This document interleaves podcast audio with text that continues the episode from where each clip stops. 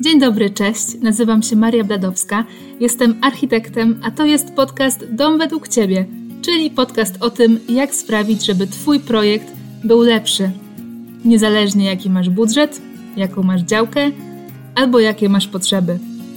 Komunikacja kojarzy się z mówieniem, a mi komunikacja kojarzy się z przemieszczaniem się po domu. I właśnie to jest dzisiejszym tematem. Komunikacja. Zapraszam do słuchania. Komunikacja to jest taka rzecz, o której często się nie mówi w projektowaniu, a to jest bardzo istotne. Komunikacja to jest ta przestrzeń, gdzie nie ma mebli i gdzie się poruszasz. I możesz teraz powiedzieć, że przecież się poruszasz po całym domu i po co z tego robić jakieś nie wiadomo co, jakiś ważny temat.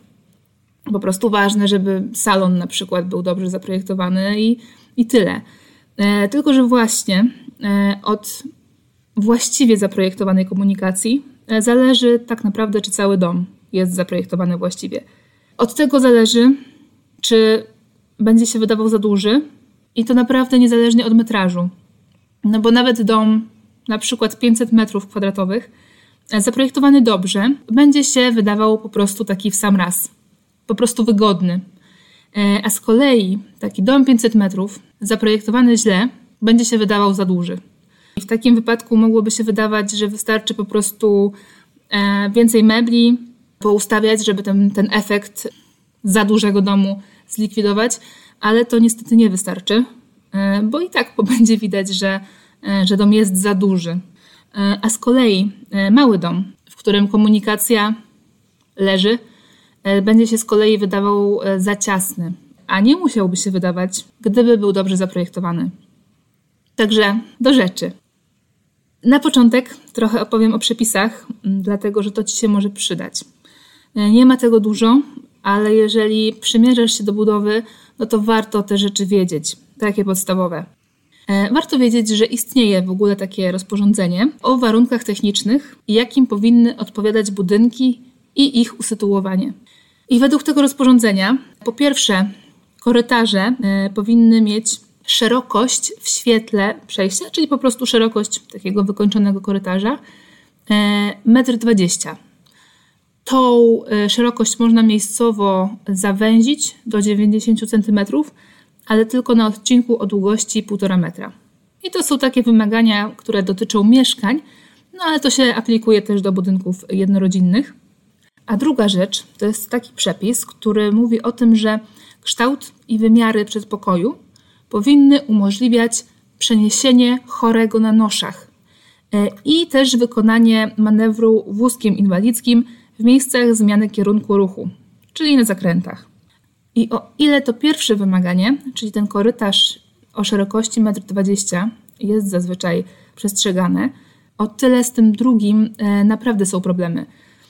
Jeszcze z tym pierwszym bywa, że ktoś zaprojektuje korytarz metr dwadzieścia albo nawet metr pięćdziesiąt i nie wrysuje szafy. Więc wygląda, że korytarz jest na przykład w przedpokój, że jest szeroki, no ale gdzieś się jeszcze musi znaleźć szafa. No i najczęściej właśnie użytkownik, inwestor, klient zrobi sobie szafę właśnie na pustej ścianie w tym, w tym pomieszczeniu o szerokości metr pięćdziesiąt, no i zostanie mu dziewięćdziesiąt centymetrów. Jeżeli to jest na większej długości niż metr pięćdziesiąt, to jest to nieprzepisowe, a poza tym jest po prostu niewygodne. Także na to można ewentualnie zwrócić uwagę.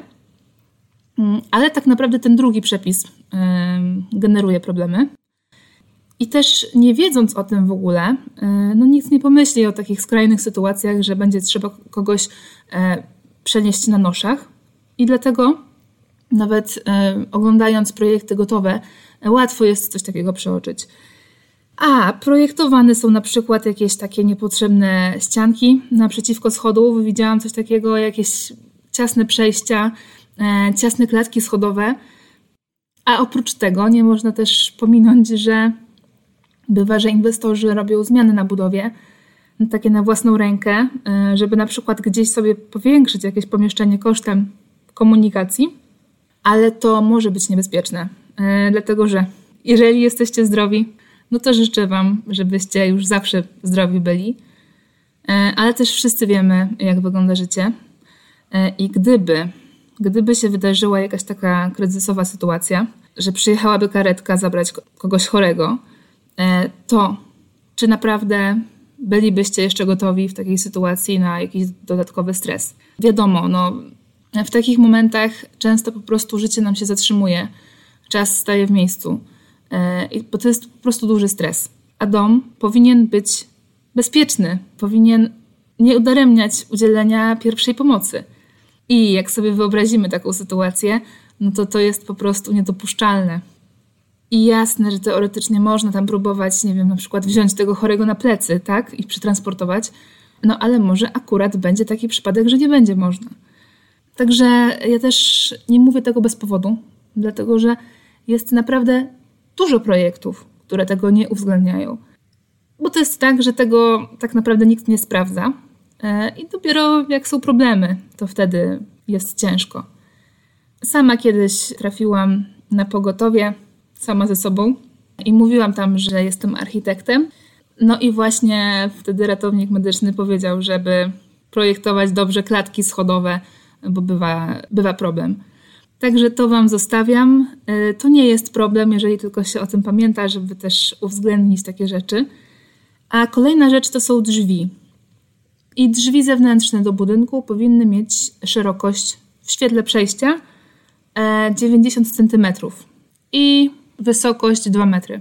W świetle przejścia, czyli chodzi o ten wymiar y, otworu przejścia w tym momencie, kiedy mamy otwarte drzwi. A jeżeli mamy drzwi dwuskrzydłowe, to i tak jedno całe skrzydło musi mieć te dziewięćdziesiąt centymetrów. I jeszcze jest przepis dotyczący szerokości drzwi wewnętrznych, czyli y, pomieszczeń przeznaczonych na pobyt ludzi y, i kuchni. I tam jest wymagana szerokość osiemdziesiąt centymetrów, a wysokość zostaje dwa metry. Takie standardowe drzwi wewnętrzne zwykle mają osiemdziesiąt centymetrów i tak to się po prostu w praktyce też zazwyczaj robi.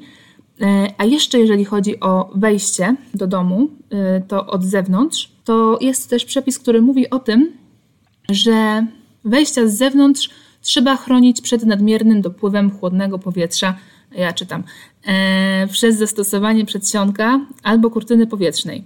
Po prostu to, że wykonuje się w budynkach wiatrołap, To, to nie jest tylko taka dobra praktyka, ale też jest po prostu obowiązkowy. I to jest oczywiście jak najbardziej sensowny przepis. I to jest w sumie tyle, jeżeli chodzi o przepisy. Są jeszcze przepisy dotyczące schodów, ale to już nie w tym odcinku. Dlatego, że chcę już też przejść do tych najważniejszych aspektów komunikacji. Bo to jest druga rzecz, o której chciałam powiedzieć. Komunikacja to jest nie tylko korytarz, nie tylko wiatrołap albo klatka schodowa, czyli taka zamknięta, wydzielona przestrzeń na komunikację, ale komunikacja jest wszędzie tam, gdzie się przemieszczasz. Z jednego miejsca w drugie, tak, że tak powiem, bez zatrzymania. Po prostu przechodzisz. Czyli nie chodzi na przykład o przejście od fotela do półki z książkami, która jest tuż obok, tylko chodzi na przykład na przykładzie części dziennej o przejście od aneksu kuchennego na taras, albo od wyspy kuchennej na sofę przed telewizorem, od stołu jadalnianego do kuchni, albo z kuchni do salonu, albo z kuchni do łazienki. No generalnie tych opcji jest dużo, to jest oczywiste. I pierwszą moją podpowiedzią jest to, że jesteśmy leniwi. Eee, leniwi jako ludzie po prostu. Eee, i każdy z nas wybiera zawsze zazwyczaj najkrótszą drogę. Najkrótszą drogę eee, I jak chcemy gdzieś dojść, to, na, to zazwyczaj się denerwujemy, jak trzeba coś okrążyć, na przykład, żeby przykładowo, żeby dojść no na przykład do tej sofy przed telewizorem, idąc powiedzmy od lodówki i trzeba okrążyć pół stołu, który stoi nam na drodze i to trzeba robić za każdym razem, czyli tak naprawdę setki razy, bo to jest codziennie przez cały rok i to jest denerwujące.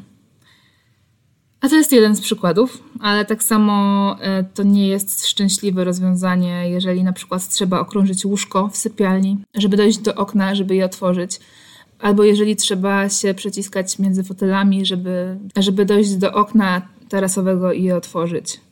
I to jest naprawdę ogromna różnica, jak ta aranżacja pomieszczeń, ten układ funkcjonalny pomieszczeń jest tak zaprojektowany, że nie przeszkadza, tylko służy.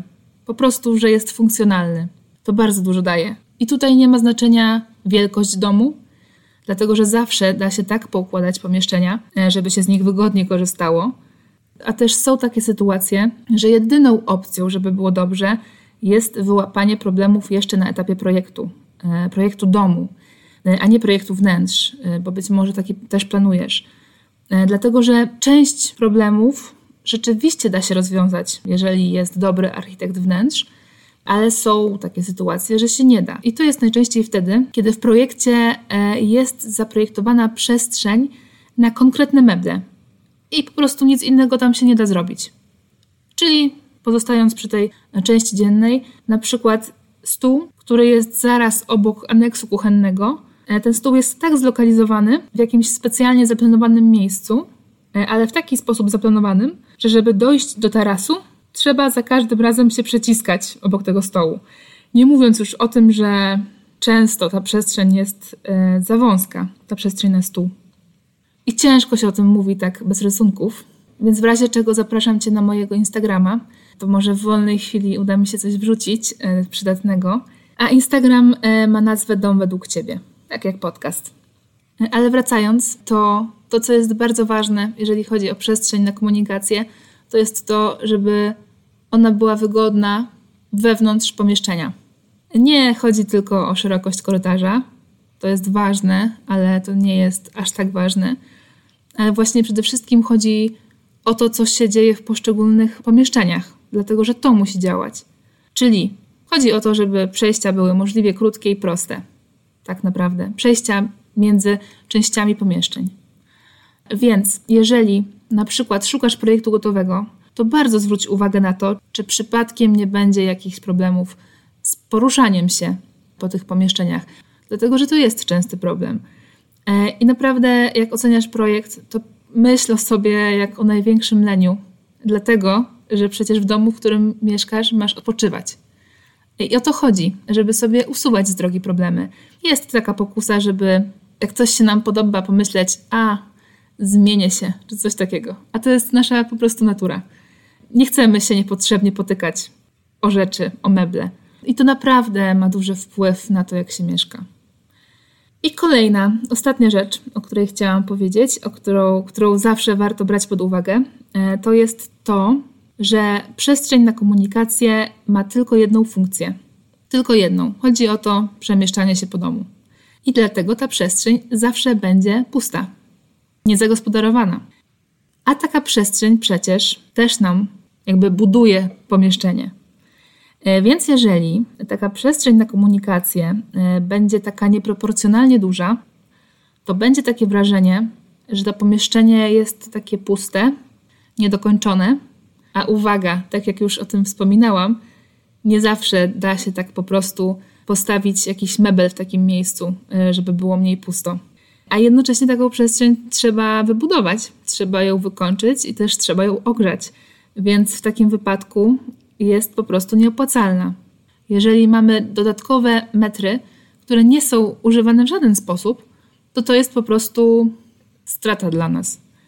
I tutaj oczywiście mówię o takiej niezaplanowanej dobrze przestrzeni, dlatego że jeżeli na przykład jest tak, że dom jest duży, jeżeli ta przestrzeń ma więcej niż jedną funkcję, czyli na przykład nie służy tylko do komunikacji, ale też jest na przykład takim przedpolem, takim miejscem, z którego możemy podziwiać jakąś ekskluzywną część dzienną, no to to jest wtedy oczywiście coś innego. Ale taka przestrzeń na komunikację może też być oczywiście za mała. I tutaj z reguły problemem jest to, że niektóre przejścia są po prostu za ciasne, ale też na przykład w małych domach łatwiej jest o to, żeby były za bardzo skomplikowane. I to jest tak naprawdę to, o czym mówiłam w tym poprzednim punkcie, czyli to, że to jest niewygodne na przykład, żeby obchodzić łóżko dookoła, żeby się dostać do okna. Czyli ta przestrzeń może być za duża i to jest niedobrze, i też może być za mała i to też jest niedobrze. Najlepiej jak jest optymalna, a to wtedy trzeba przemyśleć po prostu. Więc warto po prostu sprawdzić, czy jeżeli podoba Wam się jakiś projekt, czy ta przestrzeń na komunikację nie jest albo za mała, albo za duża. I też często według mnie mylne jest to, że komunikację opisuje się w zestawieniu pomieszczeń w projekcie jako właśnie korytarz, jako wiatrołap, jako klatkę schodową, a przecież może się okazać w praktyce, że na przykład jednej trzeciej powierzchni salonu nie będziesz w stanie wykorzystać na nic, dlatego że ta jedna trzecia powierzchni salonu to jest przestrzeń na komunikację. I tego nikt w projekcie nie opisuje jako komunikację, tak? Tylko opisuje jako salon. Czyli patrzysz na projekt, myślisz, mam salon o wielkości trzydzieści metrów kwadratowych, może być, a to tak naprawdę w praktyce jest dwadzieścia metrów kwadratowych. A mogłoby być trzydzieści, gdyby to po prostu dobrze zaprojektować. No i to tyle, jeżeli chodzi o komunikację. Pamiętaj o tym, że komunikacja w Twoim domu powinna być prosta i że nie ma zabierać niepotrzebnie przestrzeni, takiej przestrzeni, którą można by było wykorzystać jakoś inaczej. Czyli tak naprawdę w skrócie można powiedzieć, że komunikacja powinna być prosta i powinna być przemyślana. I tak naprawdę to są w sumie takie dwie najważniejsze rzeczy, a i tak w praktyce wychodzi z tego sporo problemów i dlatego też o tym mówię, po prostu żebyście gdzieś mieli to z tyłu głowy i tego nie przeoczyli w razie czego. A za tydzień będzie taka trochę kontynuacja tego tematu komunikacji, bo będę mówić o schodach. Także zapraszam Cię serdecznie, możesz zasubskrybować ten podcast, żeby nie przegapić kolejnego odcinka, a jeżeli masz pytania, to napisz do mnie na adres e-mail domwedługciebie małpa gmail kropka com albo też na Instagramie domwedługciebie, a ja już się żegnam, do usłyszenia za tydzień i pozdrawiam Cię serdecznie.